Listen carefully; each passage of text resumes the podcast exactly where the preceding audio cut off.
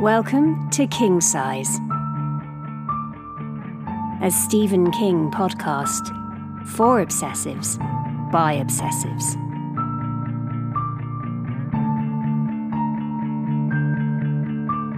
With Matt Robinson and Simon Balkan.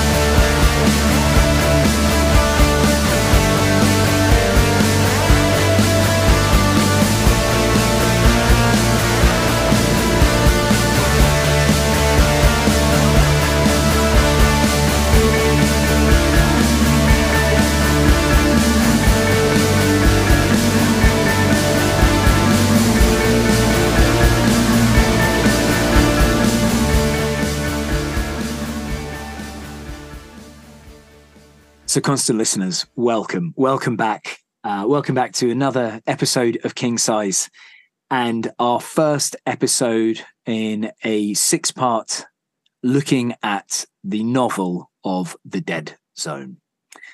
This has been preceded by our two-part episode on the film of the Dead Zone, and my co-host, the other half of King Size, Si spoke to us about how the Dead Zone film really, really, A, was his gateway into the world of King, the gateway drug, if you like, and how haunted he was by that film. So, Si, welcome back. And I'd love to know were you as haunted by the novel? And what impact did the novel have on you, both first reads and these current rereads? If I think back I was reading The Dead Zone for the first time. I was reading it for the first time a little over 10 years ago. And it had been one of those novels that was on my you must read this book soon, Simon list. yeah. You know, because I was so, as you say, haunted and in love with the film. I Mm. really did have a love affair with that film, in a sense. Mm, yeah. only if it, if only Johnny Smith and Christopher Walken could have reciprocated my, uh, my, my, my love, but it was not to be. Um, but because of that, the the book was sort of I knew it was there. and You must read this. You love the Yeah. film so much, you must read the book because it all came from from the book. You've got to read the novel that came first. And I seem to remember that I read it well over ten years ago. Um, on a series of coach and train journeys. I must have been on tour at the time. I think that was it. I must have been on tour because I seem to remember reading it a lot on coaches, particularly. yeah. Um, I remember being really absorbed by how much more there is on the page. You know how much how um, how the film really crystallized and was very very economical Mm. in telling in telling their story and how selective it was with the details and the events and which little bits of writing it chose to to lift from from the page. We're going to use that that wee turn of phrase. That's going to say a lot for us on what it discarded. Um, and rereading it this time, again, you get appreciation for so much more detail Mm. um, things that really strike me harder. I think this this time round. An example of that, I think, would be the Jekyll and Hyde mask Yeah. that Johnny um, wears for, for Sarah when he turns up for their date. Surprise! What, what hit you hard about that? What was it? No, was it um, recognition? Was it like I, you've done that yourself? I know. I can. I can picture you doing that. I'm glad. I, I, I feel uh, vindicated and validated that somebody else did the same thing. They had the same terrible idea on a, on a date. I, I know what'll work. They'll love this. This will send them jumping right into my arms. In terror. It doesn't matter. So long as they jump into my arms, it doesn't yeah. matter what gets them there, does it? Well, exactly. Only me. Love, romance, terror, ah, it's all the same. what really disturbed me, I think, about that detail, about that mask, is the way King describes it as being in in, in two halves. Yeah. It's a literal Jekyll and Hyde One the the left side, I think, is is Dr. Jekyll, and the other side is Hyde. Now, I don't know if you remember, you might be a bit too young, but um, when I was a wee kid, there was a, a Universal television program called The Incredible Hulk. Yes. I remember it vividly and with huge fondness. One of, and huge melancholy was always one of the saddest, saddest endings to any hour of telly I always watched, and it always got me. Mm. Yeah, that um, piece of music called "The Lonely Man," I think it's actually called. Yeah, right. Of course. Yeah. But in the t- uh, in the title sequence, it ends with um, with David Banner, as it is in the TV series, um, standing next to the um, to, to the grave, and him him looking up, and you get this sort of um, this montage of of uh, Bill Bixby's face on one side, the left, I think, and Lou Ferrigno's face as the Hulk on the on the other. Literal you know a man torn in part two personalities in one body. And that's that really scared me. Mm. yeah. wonderful but that was a moment that oh, it just gave me the shit. And and johnny's mask really reminded me of that image. Yeah and i think it's a it's quite a personal thing really because there is something fascinating to me about um a, a sort of the dual personality. Yeah. The, the, the two in one. Um, and the the concept of somebody who um, really wants um, connection to other people, mm. um, but through no fault of his own, is um, is prohibited from having it. Well there's a there's a cost to it. There's a price that you have to pay and it's a very heavy heavy price. Um, and so i think throughout this particular reread that was one of the themes that um, struck me the most. Mm. you? Yeah. can you remember where you were when you first encountered this novel it, it, I, I can't i can't i remember i was in my 20s when i read it and it was one that went under the radar a little bit uh, compared to the sucker punch of it, the sheer blood sucking impact of Salem's Lot. Cujo obviously had a huge uh, impression and left its mark upon me. Um, and this one less so. And it's in the reread that I am discovering and really rediscovering what an important work it is in King's canon, what a beautifully constructed novel it is, how tight it is, how character driven it is. And it's just been a wonderful joy to come at it maybe 20 years later and reread it and just appreciate and fall in love um, with it in a way that I don't think I did when I was younger. Um, and I think partly that's because there is such melancholy and sadness with this. Um, and I think that really resonates. And the characters that we're going to talk through and walk through as we meet them, Herb in particular, now being a father myself has even more hits home for me even deeper so it feels like I, it feels like a really mature emotionally mature piece of work and it hits like an absolute truck this one um well stephen king was a father by the yeah. by the yeah um in fact i think the book is dedicated to owen it is yeah so yeah, he, he he definitely share that that perspective.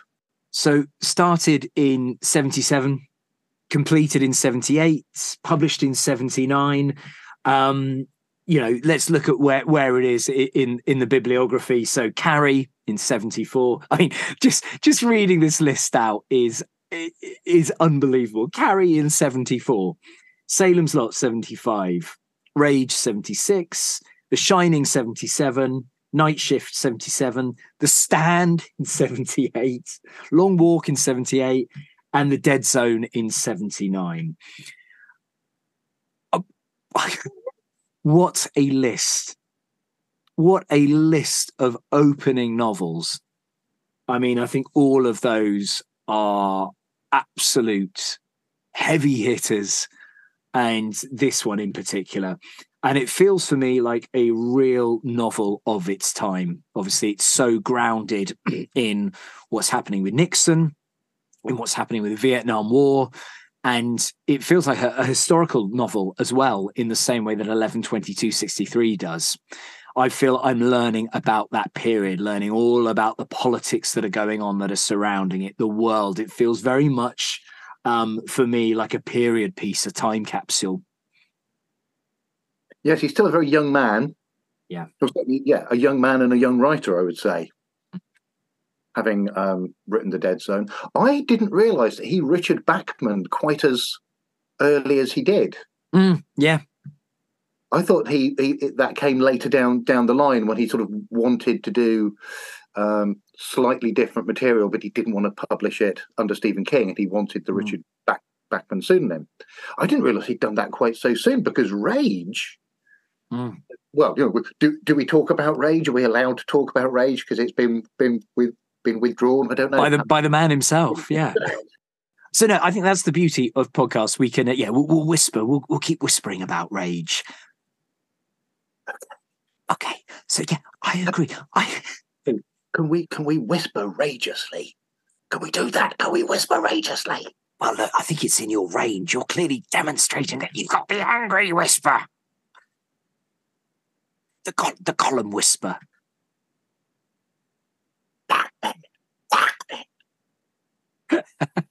I'll get you tissue for that. But yeah, I, thank you. No, I'm fine. There we go. Oh, that's got it. But no, I, I agree. I was um I was under the impression Bachman, Bachman uh, the pseudonym was used later, but no, according to it was was published in those times. So I think uh, early on he he realized how prolific he was as a writer.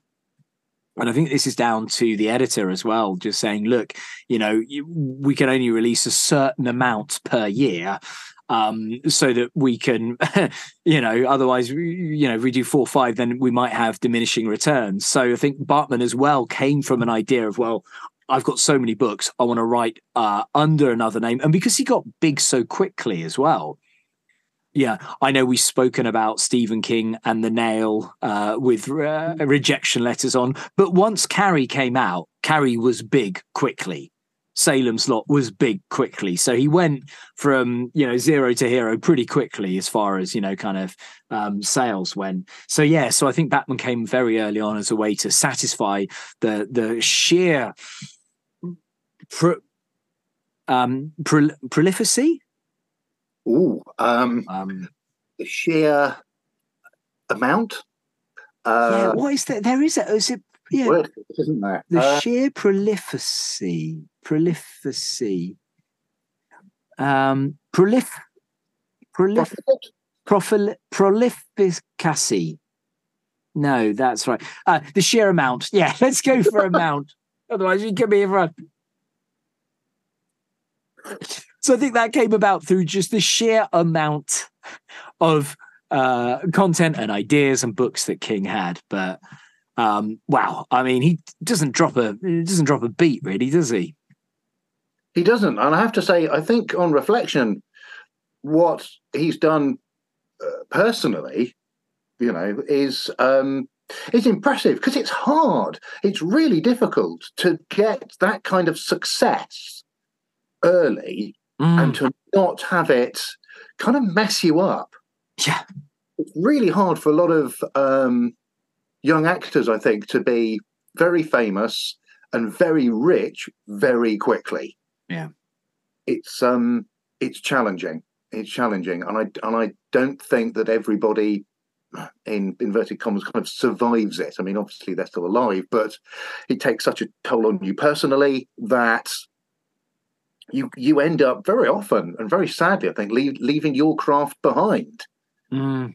Um, so I think Stephen King has done very very well to, you know, to keep his feet on the ground and his head in the universe. Well, I think uh, it was mm, touch and go, though. I mean, we Mhm. we know that he had huge substance abuse issues.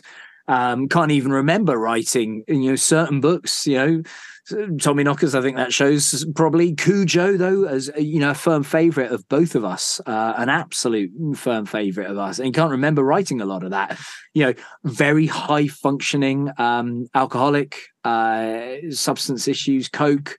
Um, so I think if it hadn't been for you know, as we know, interventions from from from Tabby and people around him, then maybe he wouldn't still be here. But I think his tolerance was incredibly, incredibly high, and he was still able to write. But I certainly don't think he was unscathed by it.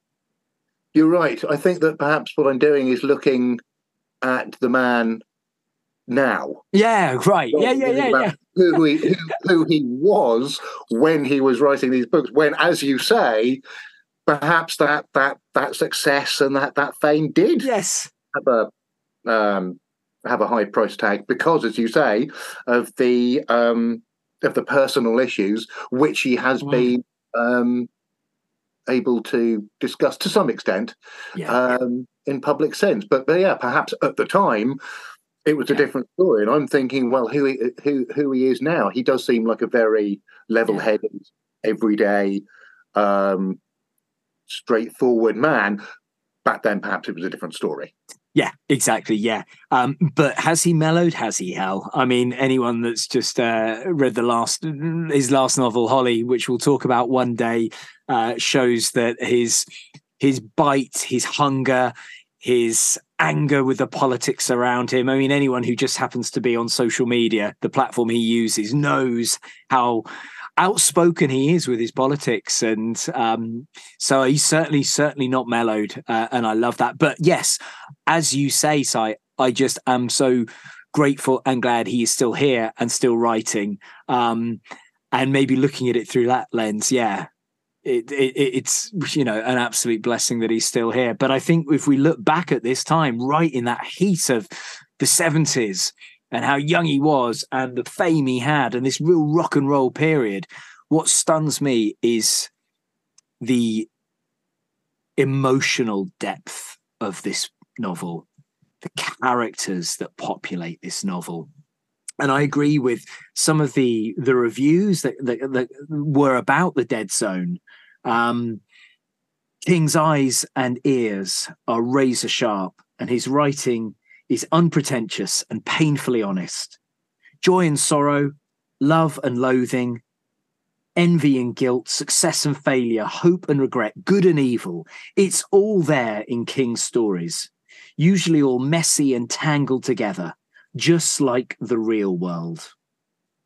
And this is one of King's most finely plotted novels. It reads to me as a modern day Greek tragedy. So that's from Richard Chizmar um, from Stephen King Revisited.com. Yes, I think that the Greek tragedy comparison holds water very well. Mm. That works. It is. Uh, there are a lot of a lot of things that it has in common with that same sort of not just the sort of the structure, but the you know the story, the sort of um, this happening to somebody who hasn't necessarily done anything to um, to really deserve it, other than just sort of being very curious about about what his life is about. Really, Mm. I mean, I mean the first the first thing that's that sets the ball rolling, if you like, which is right at the beginning of the of of the novel, is an accident. Yeah. Um, but then you can get into the whole discussion about whether or not there are any real accidents. We're, into, we're sailing into the is there any such thing as coincidence waters? Yeah. And is, is there anything is anything really an accident, or would it just be better to call it a collision? Because somebody was either doing something they shouldn't have been doing, or not doing something they should have been doing,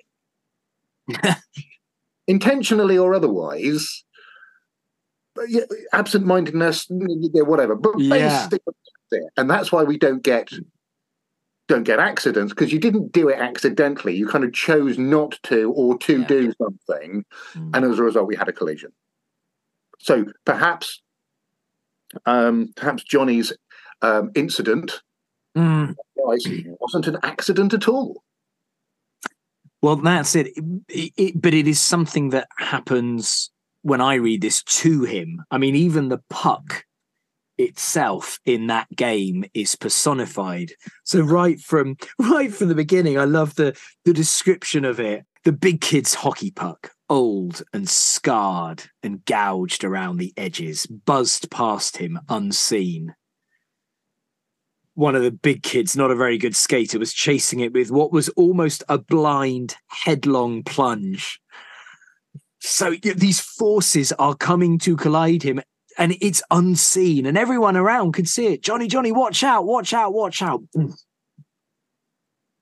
But as you say, to your point, accident or collision, and as we move through the novel, we come back to this accident or this moment. And actually, perhaps it's this moment that, strangely enough, might help save his life and his recovery when he has future collisions, right? Yes, on the ice there, he's a bit like a man caught in the path of a tornado, in a sense. In a sense, ab- absolutely.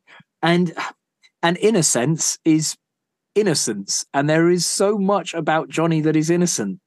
And we first meet him when, when he has that accident. Um, and the, the black ice and just this sense of I just was like, oh, oh gosh, is he gonna be okay? No, we need to check for a lump. Are you able to see things? What's going on? And immediately there's a brutality and then it switches straight away to that passage and this is all just before chapter one begins the brutality of the ice is then mirrored and matched and taken even to a different level for me with the brutality that stilson dishes out to that poor dog Yeah, this guy is not going to be your hero. no Here's a clue. Um, well, you know, get Lloyd Grossman ask, ask, asking the, the, the, question Do you think Greg Stilson's going to be the hero? Let's look at the evidence.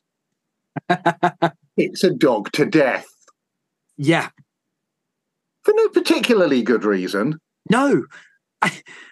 And even he admits, "Oh, you know what? I I was kind of going to go back in the car and just leave the flyer and drive away, but the dog just gave me that look. It gave me one extra growl.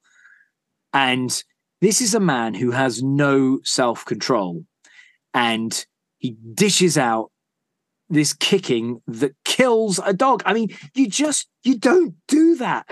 You just Yes, but you do if you're Greg Stilson and you don't think anyone's watching. Yes. I mean, it's uh, it, it would be an interesting question for the uh, for the soul. I think all of us could ask ourselves: is what what would we do with impunity? You know, what, what would we indulge in if we thought we could just do it and get away with it? I can safely say it wouldn't involve any kicking of pets uh, from from from my side of things. Uh, I don't know about you, but uh, But it's, it's a different measure for different people, isn't it? Some people would would say, "Oh, I'd give that person a bloody good shouting at," or "I'd write Yeah. this email," or um, "I'd throw something out the window." Most people probably wouldn't say, "You know that dog next door? I'm grab something from my toolkit. I'm just going to beat it until it's dead." Because if that is your answer, perhaps I really hope there's another little voice that goes, "Let's talk about that." well, I he doesn't have that within him. It's something dark and crazy that you know. He then re- re- he talks about slapping that girl numerous times, and he even lies in the narrative. He said says about I, I slapped her once. Well, okay, actually, it was about three or four times, and then it just escalated and escalated. He has He's a psychopath. He has no self control.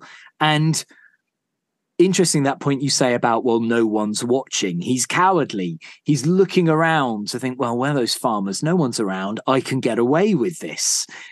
And we've seen, haven't we, online over the last couple of years and in the papers, articles about people that didn't know that there was a ring doorbell on them or that they were being filmed by a camera. People that on the surface seem to maybe be rational individuals, members of society. And suddenly, when they think no one's watching, will kick a cat. Or that woman that picked that cat up and threw it into the bin and shut the bin.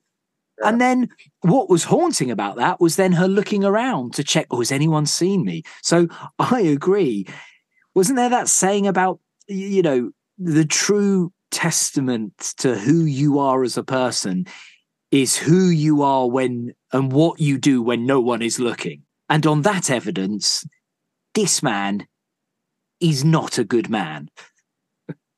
No, he does, as you say, I don't think he has the power of um, self-reflection. No, I think that's one of the things that is is the hallmarks of somebody who is a, a psychopath or a sociopath. They don't think. They don't think to think about what the meaning of what they're doing. And the dog knows.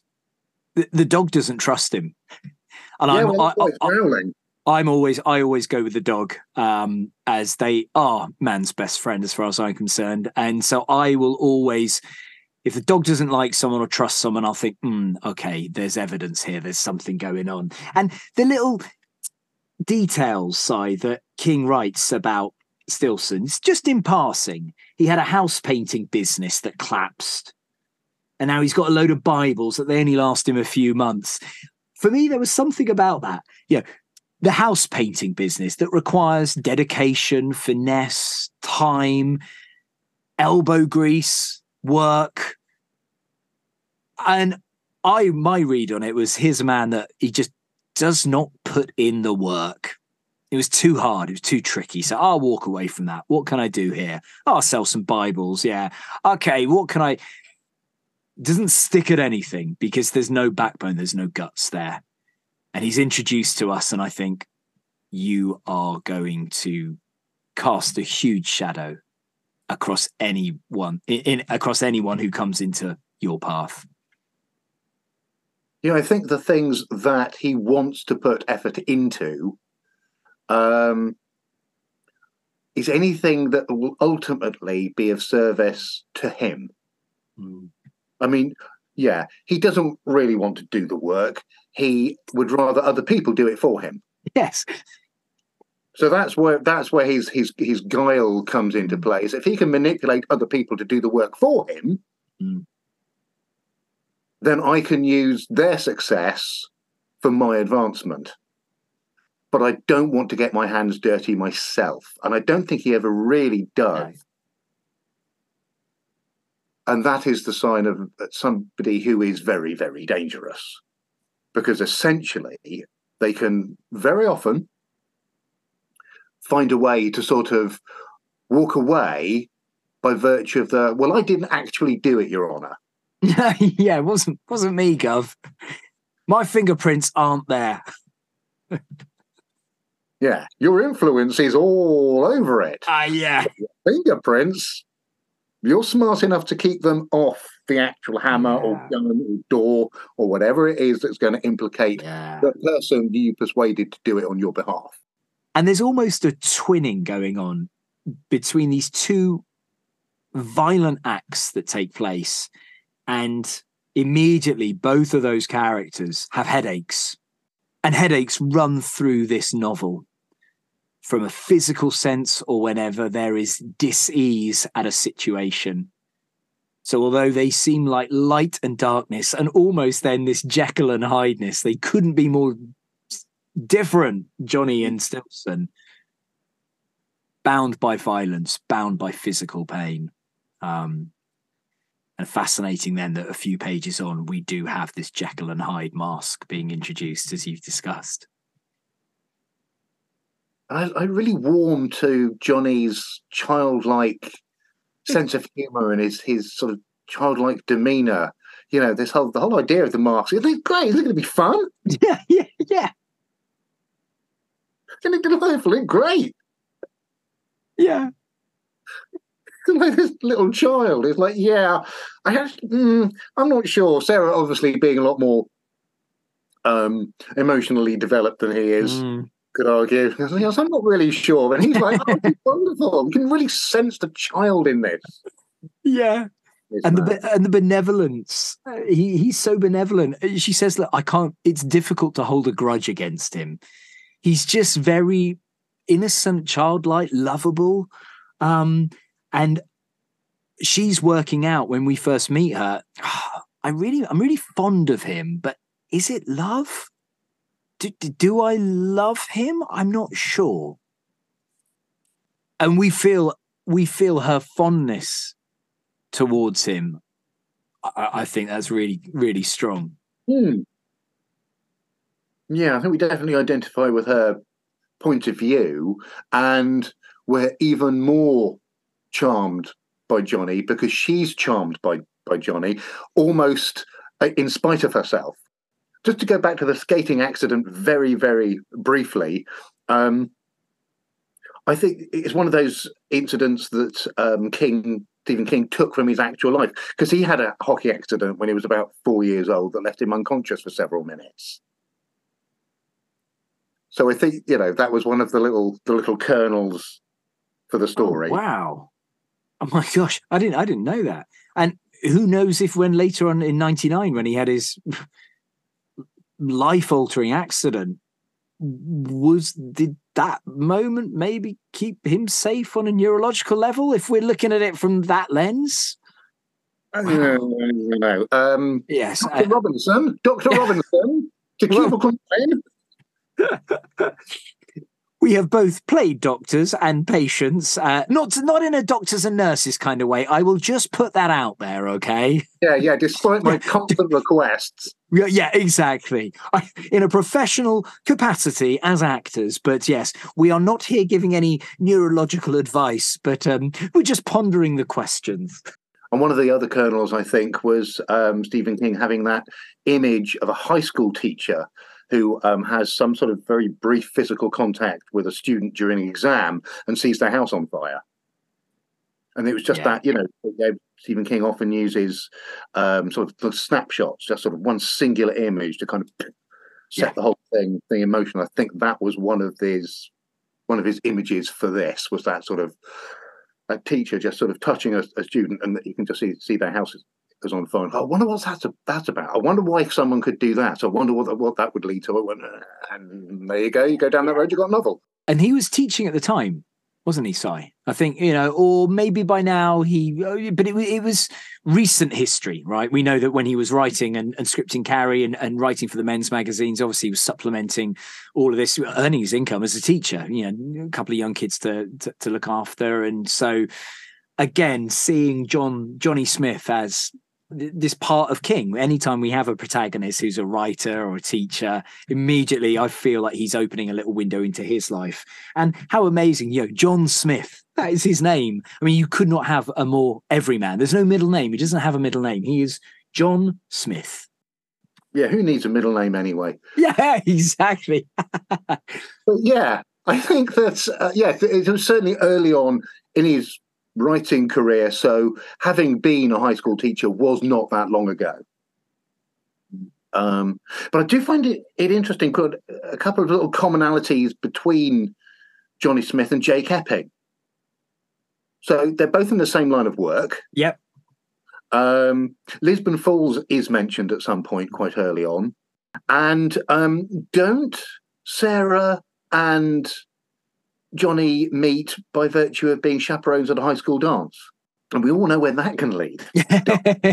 yes. There is a in the brief moments we have with Johnny and Sarah, there is a um yeah, definitely a Jake and Sadie feel to it. Hmm.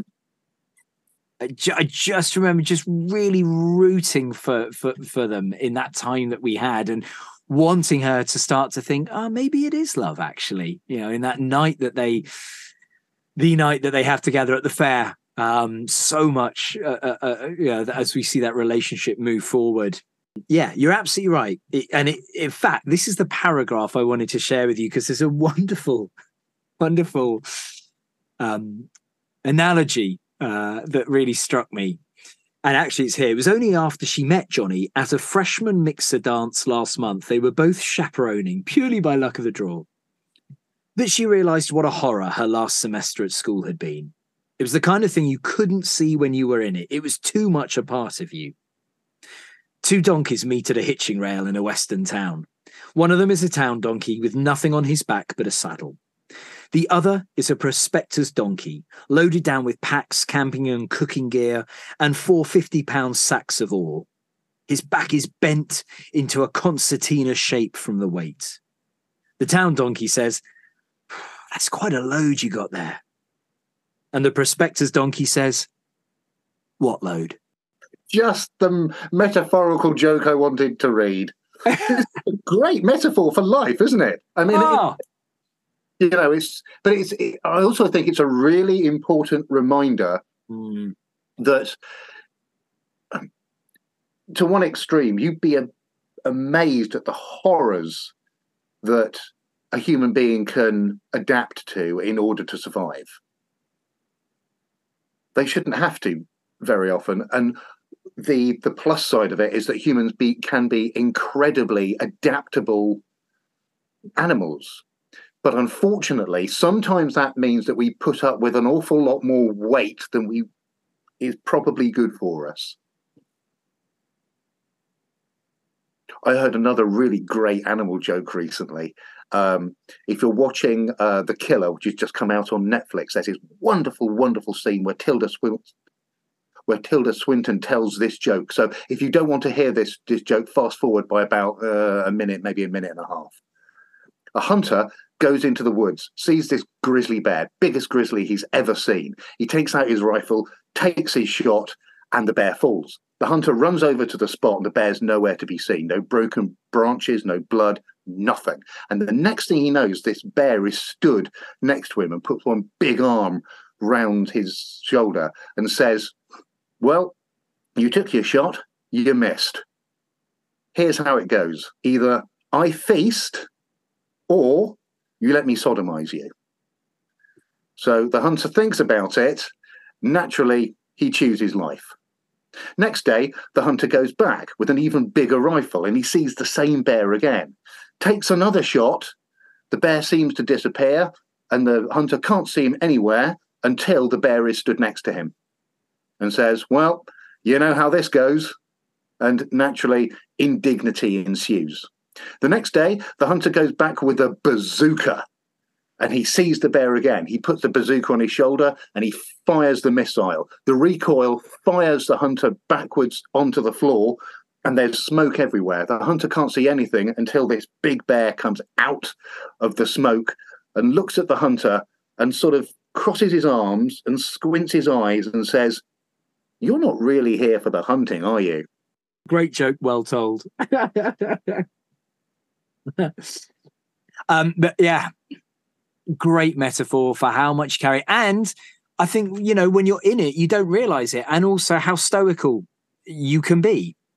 You know, I know everyone has a different load and everyone is able to carry different amounts, but if you're in it, you're just in it. You know, sometimes when people say, Oh, I don't know, you know, when you hear people say to others that have been through great tragedies or are going through hardships, I don't know how you do it.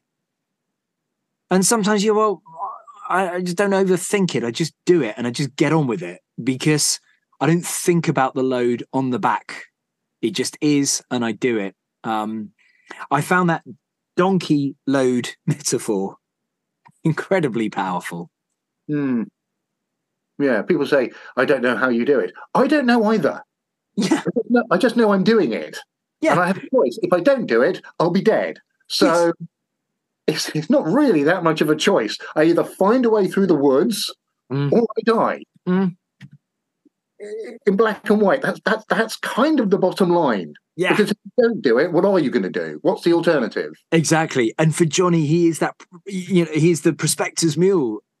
There's going to be so much on him, and there's so much pressure and weight. Um, and he's just yeah. What's the choice? You know? What load? What weight? I just got to keep trying to put one foot in front of the other. Um, and maybe in a way, Greg Stilson personifies the other mule. Hmm. Oh, this, this feels a bit heavy. Oh, it's a bit heavy. This one. Oh, I don't want to do it. Can someone else do it? I'll just charm you into doing it. I'll bully you into doing. it. yeah. I'll seduce you into doing it. I'll thre- whatever. I don't want. Just do it for me, would you? Just yeah. Seduced by donkey. yeah, maybe. There's this donkey in the woods. Yeah. Let's not go there. Um, what struck me is the sadness of um, when Johnny and Sarah are talking a, little bit about her past relationships, and they're, they're just making small talk about it. You know, Johnny Johnny thinks things over, and you know says, "Look, I, I wouldn't want to do that." Talking about you know being a bad guy, and she says, "No, I know that, but Johnny, g- give it time." Yeah, he said, "Time." We've got that, I guess. similarly to Jake and Sadie, it is such a bittersweet romance because they're so perfect for each other. Yeah. But it absolutely cannot be.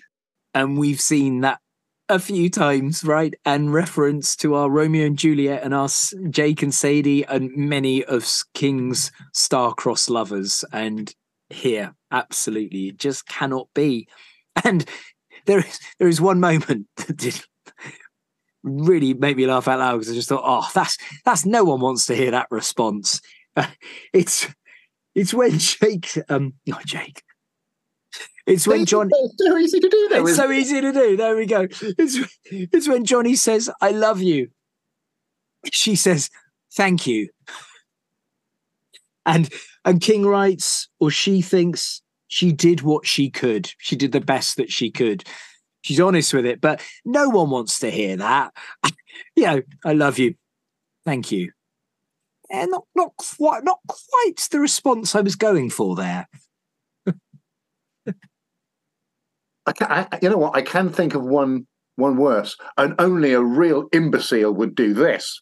Um, somebody says, you know, I love you, and you might say something like, "Mm, I don't know.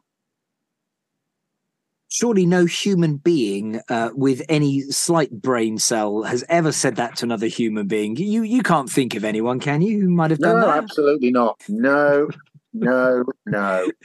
Move move along. There's no, nothing to see here. This isn't the insult you're looking for. Move along. Move along. But yeah, this fledgling relationship that King really indulges. This whole first section is about them.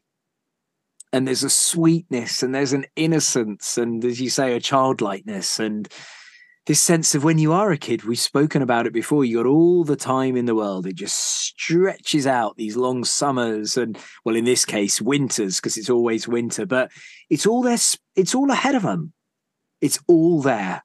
But of course, we know through King's foreshadowing that that ain't the way it's going to play out. Really, bit, really bittersweet when when we're reading it. By the way, can you remember where Sarah lives? Flagg Street. Two thumbs, way, way up. Come on, and ladies and gentlemen, I think that's a first.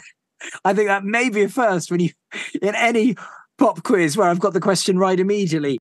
The um the Wheel of Fortune section, um, just with that catchphrase, I, I remember so clearly. Hey, hey, hey, hey, hey, hey, Hey, hey, hey. hey, hey, hey. And I think a reason as well that I get real strong 11, 22, 63 feels with this is because I also listen to the audiobook of this that is narrated by. I could cheat, but I just don't know. there we go. Oh, I don't do audio. I'm late. Oh, Somebody Who- else who- can read the audiobook for me. Uh, who do you reckon? So very, very strong 11, 22, 63 feels. That's the clue. Franco? James Franco. There you go. Okay. Absolutely. So, yeah, Jimmy. so Johnny Smith was reading this one too, you know, Yes, yes, exactly. in a sense. Jake Epping, Johnny Smith, Yep, yep. You know, tis two- all one. two um, creatures, to animals, to characters that came from the same the same rock, the same gem that just mm. went off in slightly different directions. Yes, the same castle rock. Here all week. Don't forget to tip your waitress. Thank you.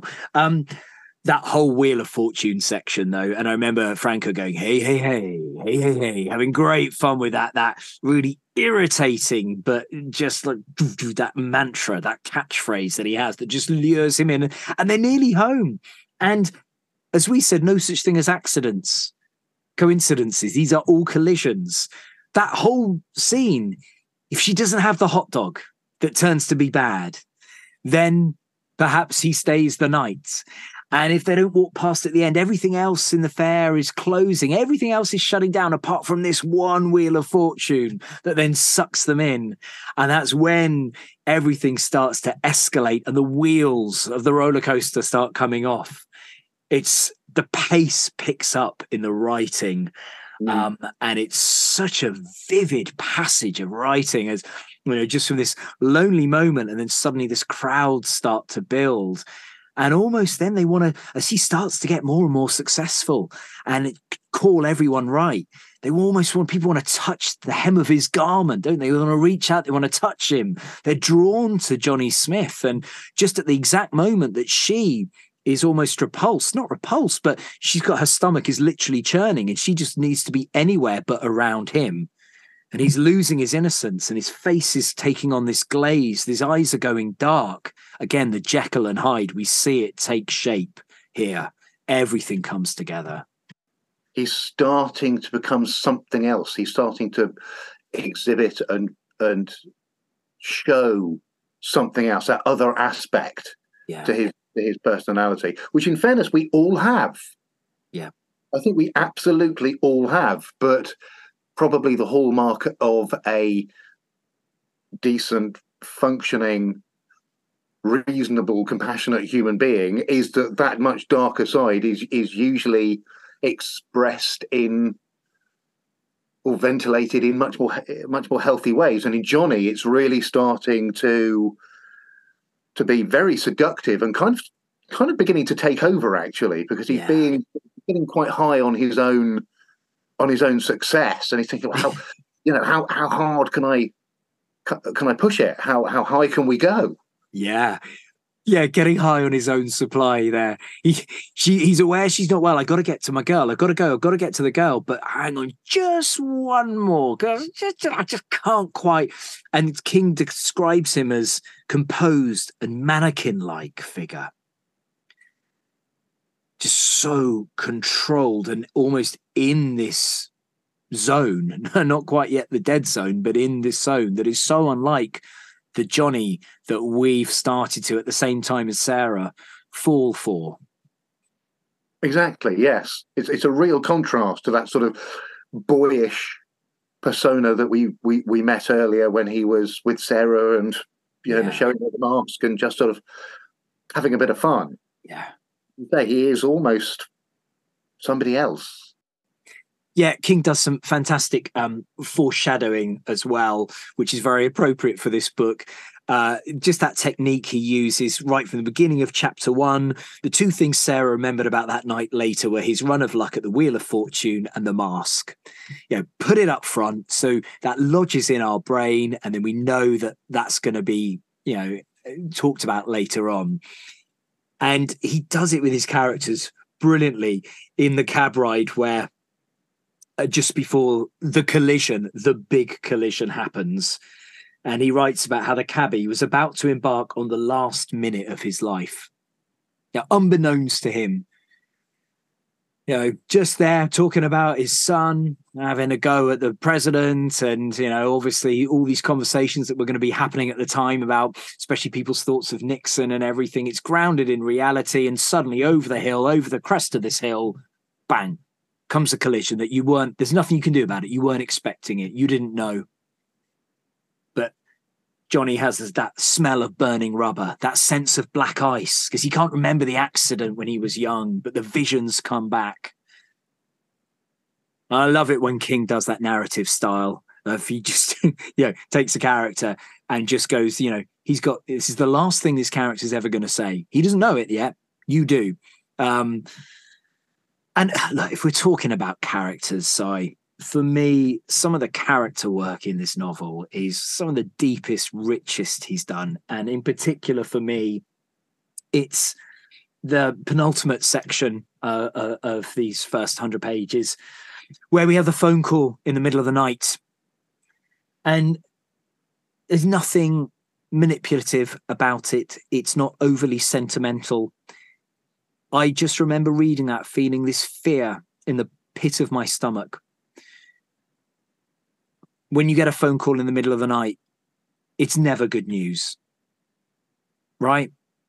There's a yeah. universal acknowledgement that if the phone starts ringing at two or three in the morning, obviously used to be the landline. Now, when it used just used to be the phone, when the phone was the phone. but when any device starts going, yeah, of course, it, it might be a missed number or a missed dial or a drunken dial. But as most of us know, immediately it's like, what's gone wrong? And the way King depicts this scene for me, Vera with a nighttime face mask still on, again, another mask. The character's wearing her face mask, the cream still on, the rollers in her hair, the Bible in her hand. Herb just squashed this big, gentle, benevolent man, squashed into this little phone nook where they make their phone calls. He's scared, and, and King describes him as being unmanned and he's so dignified, but he's unmanned. He's helpless. He can't control this. Um, and I think so much of this book is about what does it mean to be a man in the various shades from Stilson that we meet to Johnny to Herb, these different types of men. Um, and the phone call that they get where they're told that he's in a coma, which is Latin for sleep of death, um, really, really broke my heart and, and, brought it back down to the um, real intimacy of these characters. And so interesting that she says, God has put his mark on my Johnny. So sinister. Because for my reading, I thought it was the devil that put his mark upon you rather than God. Mm. Right? yeah, it's not really the kind of mark that God, as we remember them, would leave unless they're punishing you for something. Mm. It's very it's it's the thing is about a character like um like Vera um is that their interpretation of the Bible is very Old Testament. yes. It's all fire and brimstone when God was, you know, hot tempered and kind of bloodthirsty and did some pretty darn violent things. Vera takes it to the absolute. She's Mother Carmody. It's it's Carmody carries um carries mum, yeah. Um, um. In fact, well, actually, whilst we're on that, I, there was one other thing I wanted to, mm. to, to, mention, um, and this is from the essay written by Chet Williamson, um, "The Dead Zone: Aging Gracefully." Um, both Johnny Smith and Carrie White have religious extremist mothers, and in the 1970s, they were still largely largely seen as individual crazies. 30 years later, they've joined together and now wield considerable political clout. Though King didn't specifically predict the rise of the religious right in this novel, he accurately depicted the political atmosphere that would create a candidate, Greg Stilson, this particular demographic would be likely to support. Mm. I mean, it, it's not the first. We would not be the first ones to to start um, mentioning the uh, Stilson Trump parallel. Yes. Maybe we can come to that later. I absolutely think we should. Uh, it would be crazy not to. That's that is a fantastic essay. Mm. Age, yeah, the dead zone aging gracefully. Um, yeah, and I think we'll we'll come back to that again throughout these episodes because there's some really powerful points there. And interestingly enough, she's reading the, the, the Bible bit that she's reading is on Job or Job, you know, um, who had enough bad luck to put her own and her sons in some sort of bitter perspective. Well, Christ, if that's your benchmark, Job, then I mean, God help us, literally. I mean, you know, the world's most unluckiest man, right? That's the whole purpose of it. Um, but yeah, she's fire and brimstone. And I remember my dear old dad, bless him, who really, really reminded me, or Herb really reminds me of my father. He was a real gentleman, a real benevolent, um, kind, good man, a gentleman. And um, my my dad had a faith, um, and and for him, he always had this wonderful thing. He liked the he liked some of the Old Testament, but he was drawn to the original Psalms and prayers because of his love of English language. So he liked these and thous rather than you. And he liked his prayers to be in Old Testament um, scripts because he loved the beauty of that language. And dad always said, I want it to be God Almighty rather than God Almighty. which, which I loved. But again, it came from such a such a good place. Dad was not one for uh, being in a church and there being uh, um, acoustic guitars. The minute an acoustic guitar got broken out, rather than the choir, Dad would head for the hills. So there was a there was a beauty there, you know. But Vera, it's like I don't want any God Almighty. I want my God Almighty, but I don't want him just to be Almighty. I want him to be full of fire and brimstone, and yeah, just such at odds with the kindness, the softness of, and the vulnerability of Herb. I think it's a beautiful passage that you just think as a parent or anyone who has anyone that they love, you just think, God, I hope you never get that phone call in the middle of the night. Um, yes, they are sadly common, but you don't Yeah. want to be the one who has to receive them. Yeah. And I think at at one point Herb does actually pick Vera up um, Mm. When Johnny is in uh, hospital, and he, does sort of say to her, "You know, you, you might not want to be talking about God Almighty too loudly when we're in a hospital." yes, yeah. Yeah. And there's a lovely detail where he just, even though she's filled with this religious fervor and almost having a fit, almost like a rapture moment, where he just holds her and, you know, that detail about his hands being on her face and feeling the, the cream on her face and a, tenderness, a husband and wife you know, routine that they do every night, you know, that only they see. And feels like you're, when I was reading that passage, I felt like I was really intruding on something really shockingly intimate. Um, and it just slows everything down. And then we have, Si, this sucker punch change of pace of the final section of these first hundred pages. Talk talk us through that. This is the introduction of the killer. I love the way King describes the killer as slick. The killer was slick. At least that's how he thinks of himself. Um, as I should imagine, a lot of um, criminals think of themselves as, particularly if they seem to get away with their crimes. You think, well, I must be quite slick. I must be quite artful. I must be very clever to have done this and have uh, have, have pulled it off. Um, I love the detail King provides, which shows us this killer's motivation, or at least where he came from, or what inspires, as it were, this this behaviour. And I'm I'm I'm I'm glad that um, Stephen King is is is often pointing out um, and highlighting the um, the abusive childhood that so many of these people have. And you can just sort of write it off and go, oh, well, it's a cliche. It's a cliche because it's bloody well true.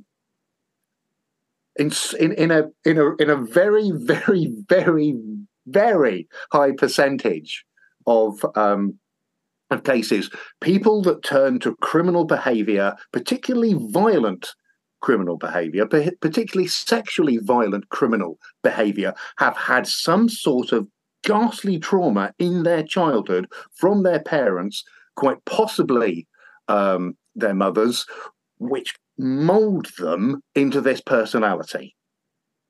And you can see the, what you read the abuse that this killer um, went through. Similarly to Johnny Smith, their trauma is not a, a result of something that they they courted. Um, Johnny Smith didn't want either of his uh, collisions, the one that he had as a, a, child and the one that he had in, in the taxi. And our killer didn't court the abuse that he suffered as a child, but they happened. It happened anyway. Um, and it's a it's a clever, typical. When I say typical, I mean it is typical of a lot of criminals. So many of them if you peel away all the circumstances, you go right. What happened at the beginning? Where were you were when you were a child? What were your early influences? It's some pretty dark and ugly stuff. And so I think Stephen King has, you know, has got his finger on the the right pulse here. Don't get me wrong. I am not excusing the behaviour. I'm just saying that it's the the hallmark of um, an intelligence that goes right. Well, where did this behaviour come from? It, ha- it, and I think that it demonstrates the the kind of reflection and the ability to look beyond that Greg Stillson lacks. So Greg Stillson doesn't do this. He's not interested in finding out why he does this or why anybody does anything. He's just interested in the bottom line and getting what he wants. Whereas the writer in this in this case, Stephen King, can go, well, I'm going to be able to look behind the curtain. I can show the reader behind the curtain and I can show them what's going on, even if the character themselves aren't interested. And I think that is completely crucial in this case. His mum is described as an overbearing ocean liner of a woman. Not dissimilar from M- Mrs. Kaspbrak, really. Mm, yeah. That's the first character that jumps to my mind.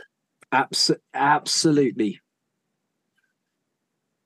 Again, very overbearing, very sort of mollycoddling and overly familiar and intimate. Yeah, putting putting um, toxic, poisonous ideas in his mind about you know about women and the opposite sex, and you know being yeah again shockingly intimate, uh, which is a phrase that King uses about Annie Wilkes with him and inflicting physical pain. It's for your own good. It's for your own good. Again, a, an overbearing mother it, that makes, quite frankly, Vera look like a pussycat. but both are toxic. Both, you know, this novel is filled with a, a, some maternal figures that need a good, long, hard Paddington stare, right? Mm-hmm. There's no doubt about it. And I think that's a that's a really powerful point you make, Si. And we've talked about collisions, and obviously collision happens here in, in the killing, the first killing we see. And the f- sentence that jumped out at me was when King writes about the white sky looked down. There's a passivity to it, almost mm-hmm. as if nature is going, yeah, if we're talking nature versus nurture here, nature is going, I, nothing I can do about this. You know, the white sky just looks down at this deed that's happening, and there's something about the snow, the whiteness, and the violence and the blood. You know, that visual mismatch that's shocking. Um, yeah, that contrast, as you say, that contrast with the pure white driven snow. Yeah. yeah. And then as you say the blood and the and, and the violence that's yeah. taking place at the same time. And the sort of indifference. Yeah of the sky. Yes, that's a brilliant. That's a brilliant way to put it. Yeah, exactly. Again, harking to what we've spoken about before, I think in the film version of this, that the world keeps turning. That cloud will keep moving across the sky, even though that horrific act has just taken place right beneath it on its watch. Well, no, sorry, I'm indifferent. It's nothing to do with me. You sort your own mess out. The world will keep on turning. Ironically, just as Johnny's has stopped, the only character that it stops completely for, that time stops for, is Johnny. Meanwhile, the killer continues. Mm. And I had been lulled in that way that King does by the minutiae of the Johnny and Sarah relationship, by the Herb and Vera relationship. And I completely put it out of my mind about the killer. Mm. And then when that suddenly comes in that, it just, whoa, it just absolutely rips me back. Um, and we finished this 100 pages. Yeah. Yeah. So, sort of Stephen King going, oh, we've got a nice little story here and everyone getting comfortable and cozy. Yeah. Good.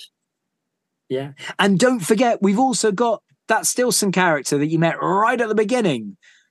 So he's weaving these. So I, I, I'm here now going, my God, I mean, any of these threads I want to pull on um, equally because I'm invested with them all. Yeah, you remember that Stillson guy? I bet you'd forgotten about him, didn't you? wow, what a what an opening few chapters. Um, and what a cliffhanger to leave us on and leave this episode on uh, with our slick killer. And Johnny stopped dead in his tracks. What's going to happen to him? What's going to happen to Sarah? What's going to happen to Crazy Vera and Lovely Herb? And that maniac Stillson, the first of a few maniacs we're going to meet. I mean, wow, it's packed with um, quite a few characters, right, Si? Yeah, there's an awful lot to think about, but um, we're going to have to come back to uh, to all of that. I think I uh, I've got to go. I'm um, I'm getting a headache.